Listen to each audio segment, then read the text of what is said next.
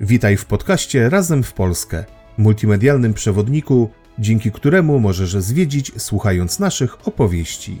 Atrakcje turystyczne, nieoczywiste miejsca, ciekawostki, legendy i zaskakujące historie.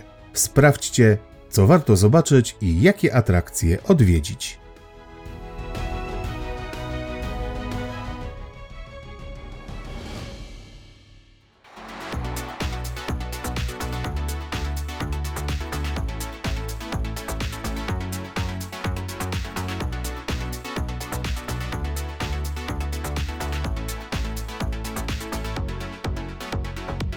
Witajcie. Zabieramy Was dziś w podróż do położonego w województwie kujawsko-pomorskim Żnina. Wędrując ulicami Starego Miasta, zajrzymy do imponującej baszty, która wznosi się dumnie nad miastem i zagłębimy się w tajemnice Muzeum Ziemi Pałuckiej. Odkryjemy sekrety miejscowego drukarstwa, które było prekursorem kolorowej prasy kobiecej, ukazującej nowinki ze świata mody i kulinariów. Odwiedzając Żnin nie sposób także nie wspomnieć o piwie, które za sprawą biskupów gnieźnieńskich było elementem ważnego śledztwa. Przeniesiemy się także do ekscytującego świata sportów motorowodnych, które sprawiają, że Żnin staje się mekką dla miłośników adrenaliny. Sprawdźcie z nami, co zobaczyć i jakie atrakcje oferuje Żnin.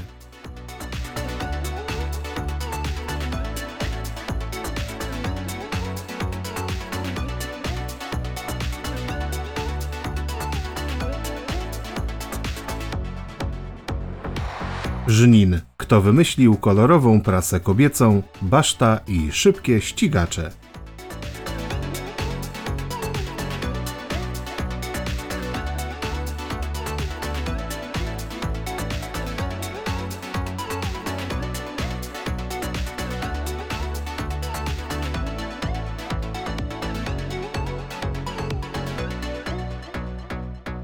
Stare miasto i baszta.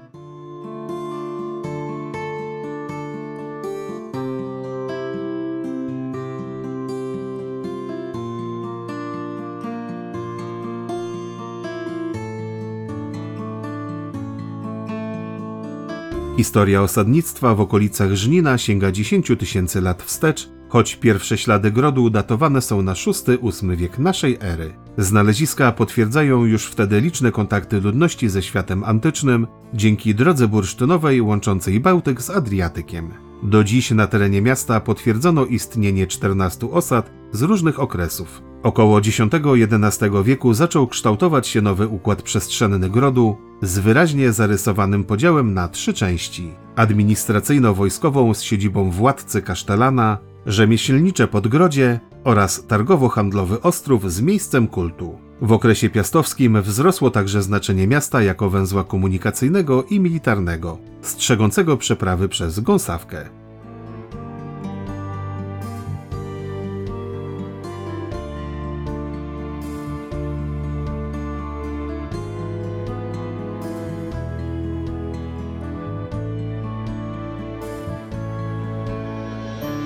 Od XII wieku Żnin staje się w dużej części własnością kościoła. Za sprawą arcybiskupa Jakuba ze Żnina staje się jednym z najważniejszych miast. Był ulubioną siedzibą arcybiskupią, w tutejszym kościele wielokrotnie udzielano święceń kapłańskich i sakry biskupiej. Kolejni biskupi gnieźnieńscy wykorzystywali swoją pozycję do umacniania władzy nad miastem, rozwijając je przy okazji nadając coraz to nowe przywileje. W 1263 roku Żnin otrzymał prawa miejskie magdeburskie, a od 1284 roku miał również prawo bicia własnej monety.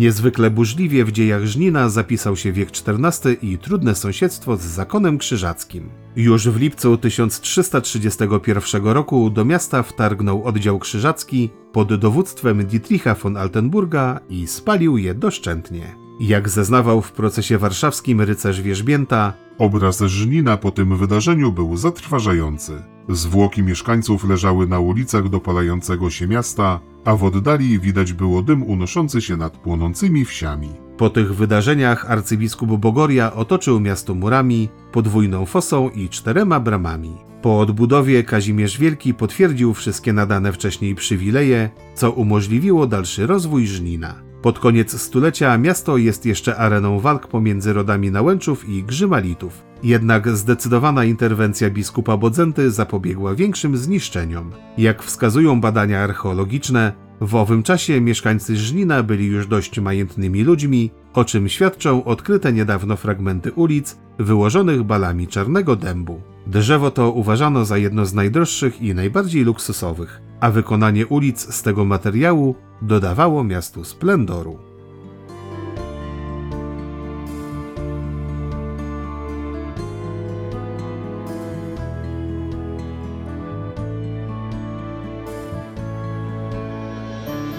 W XV stuleciu po przeniesieniu zarządu dóbr biskupich do Wenecji, o której opowiemy wam kiedy indziej, wzrosła pozycja burmistrza i rady miejskiej. Wprawdzie odbudowa po pożarze w 1447 roku trochę się przeciągała ze względu na wojnę trzynastoletnią z zakonem, to w mieście zaszło sporo zmian. Pod koniec wieku do Żnina wróciła siedziba dóbr biskupich oraz wybudowano drewniany ratusz miejski z okazałą murowaną wieżą. Jej głównym zadaniem było uchronienie przed pożarem przechowywanych tam akt miejskich, nadań, ksiąg i przywilejów. Baszta pełniła również funkcję reprezentacyjną, świadczyła o bogactwie władz i mieszkańców. W jej piwnicach mieściło się więzienie lub areszt, a przyziemie służyło jako zbrojownia. Dziś trudno jednoznacznie określić, jakie funkcje pełniły poszczególne kondygnacje, ale z dużym prawdopodobieństwem na drugim piętrze urzędowali rajcy miejscy. Dziś możemy tu obejrzeć ławy miejskie wzorowane na stallach koło brzeskiej katedry. Na trzecim piętrze mieścił się zaś skarbiec, a wejście mieli tu tylko najbogatsi i najznamienitsi mieszczanie. Wszystkie kosztowności wpływające i wychodzące ze skarbca były skrupulatnie ważone na specjalnej wadze szalkowej. Do przechowywania monet i dokumentów używano specjalnych skrzyń zamykanych na kłódki. Cenniejsze precjoza i złote monety pakowano dodatkowo w płócienne worki.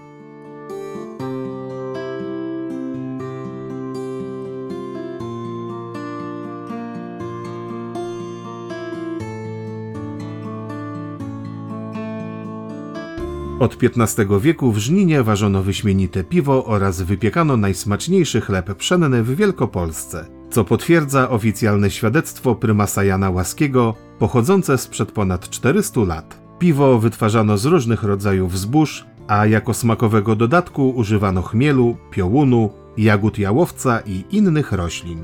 W żynińskim piwie rozsmakowali się przede wszystkim hierarchowie kościelni, którzy kazali je przywozić sobie do Gniezna i Poznania, co nie spodobało się tamtejszym browarnikom. Po wielu skargach i protestach pod koniec XV stulecia wydano uchwałę, że żnińskim piwem mogą raczyć się jedynie wikariusze katedralni. Sprzyjało to czarnemu rynkowi, o czym świadczą adnotacje w kościelnych księgach. Brak informacji o wynikach świadczy, że jednak nie przykładano się zbytnio do tych śledztw.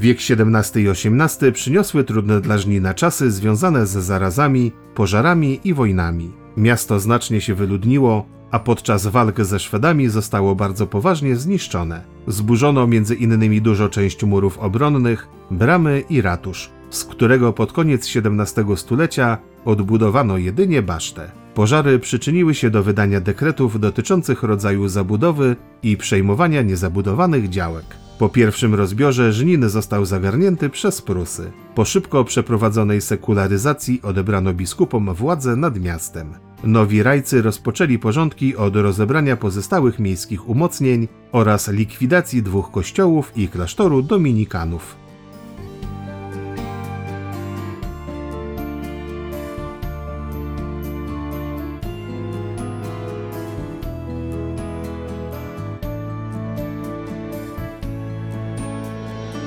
XIX wiek przyniósł odbicie i ponowny rozwój. Brukowano drogi, stawiano nowe budynki, rozwijał się handel i rzemiosło. Pod koniec stulecia powstają cukrownia, drukarnia i powiatowa kolej wąskotorowa. Podczas I wojny światowej miasto przyłączyło się do powstania wielkopolskiego i wielu mieszkańców przyczyniło się do wyparcia Niemców za Noteć. Kolejny pozytywny okres dla Żnina przerywa II wojna światowa, z której samo miasto wyszło bez większych zniszczeń. Dziś jest ono jedną z atrakcji Pałuk, przede wszystkim ze względu na swoje położenie nad dwoma jeziorami, historię i ciekawe zabytki. Jednym z nich jest baszta, w której obecnie mieści się oddział Muzeum Ziemi Pałuckiej w Żninie.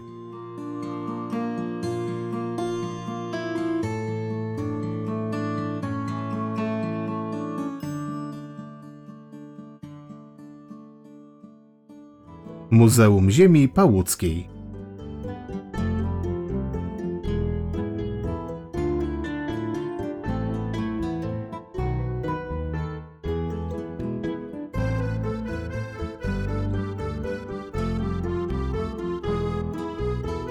Muzeum Ziemi Pałuckiej mieści się w dawnym budynku magistratu wybudowanym w 1906 roku. Możemy tu obejrzeć wystawę etnograficzną związaną z regionem Pałuk. Nazwa ta pojawia się po raz pierwszy w XIV wieku w kronikach Jana z Czarnkowa i opisuje region położony w północno-wschodniej części Wielkopolski. Folklor pałucki jest połączeniem zwyczajów i tradycji z sąsiadujących regionów Wielkopolski, Kujaw i Krajny. Na ekspozycji prezentowane są tradycyjne stroje, drewniana i gliniana rzeźba oraz malarstwo. Zrekonstruowane jest też wnętrze chaty wyposażonej w niezbędne sprzęty gospodarstwa domowego.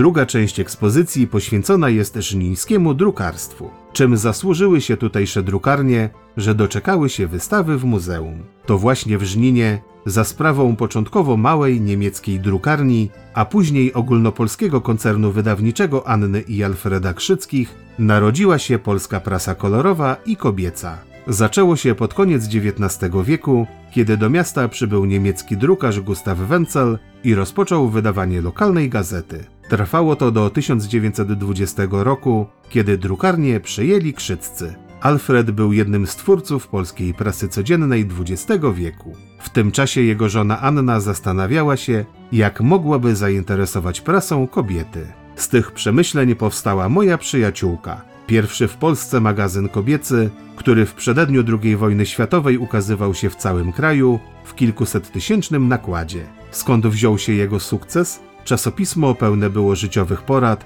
praktycznych rozwiązań, nie brakowało w nim reportaży z odległych często miejsc globu, nowinek ze świata mody, kulinariów, techniki i co najważniejsze dbano o bliski kontakt z czytelniczkami. Niewiele brakowało, by przedwojenna Polska trafiła do elitarnego klubu państw, w których wydawane były oryginalne żurnale mody z kolorowymi zdjęciami modelek i wykrojami najmodniejszych strojów. Pierwszy numer miał się ukazać we wrześniu 1939 roku. Niestety wybuch wojny pokrzyżował te plany.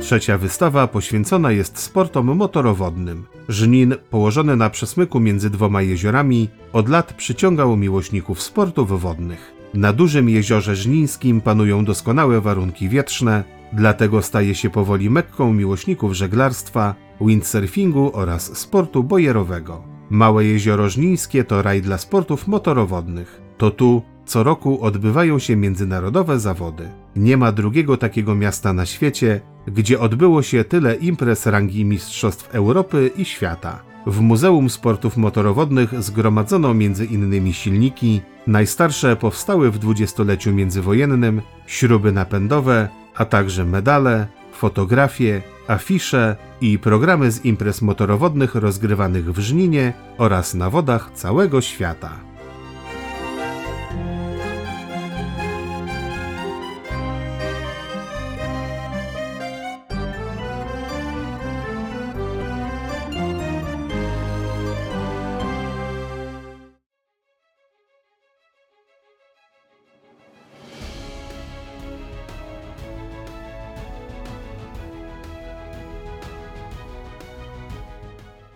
To już koniec naszej dzisiejszej opowieści.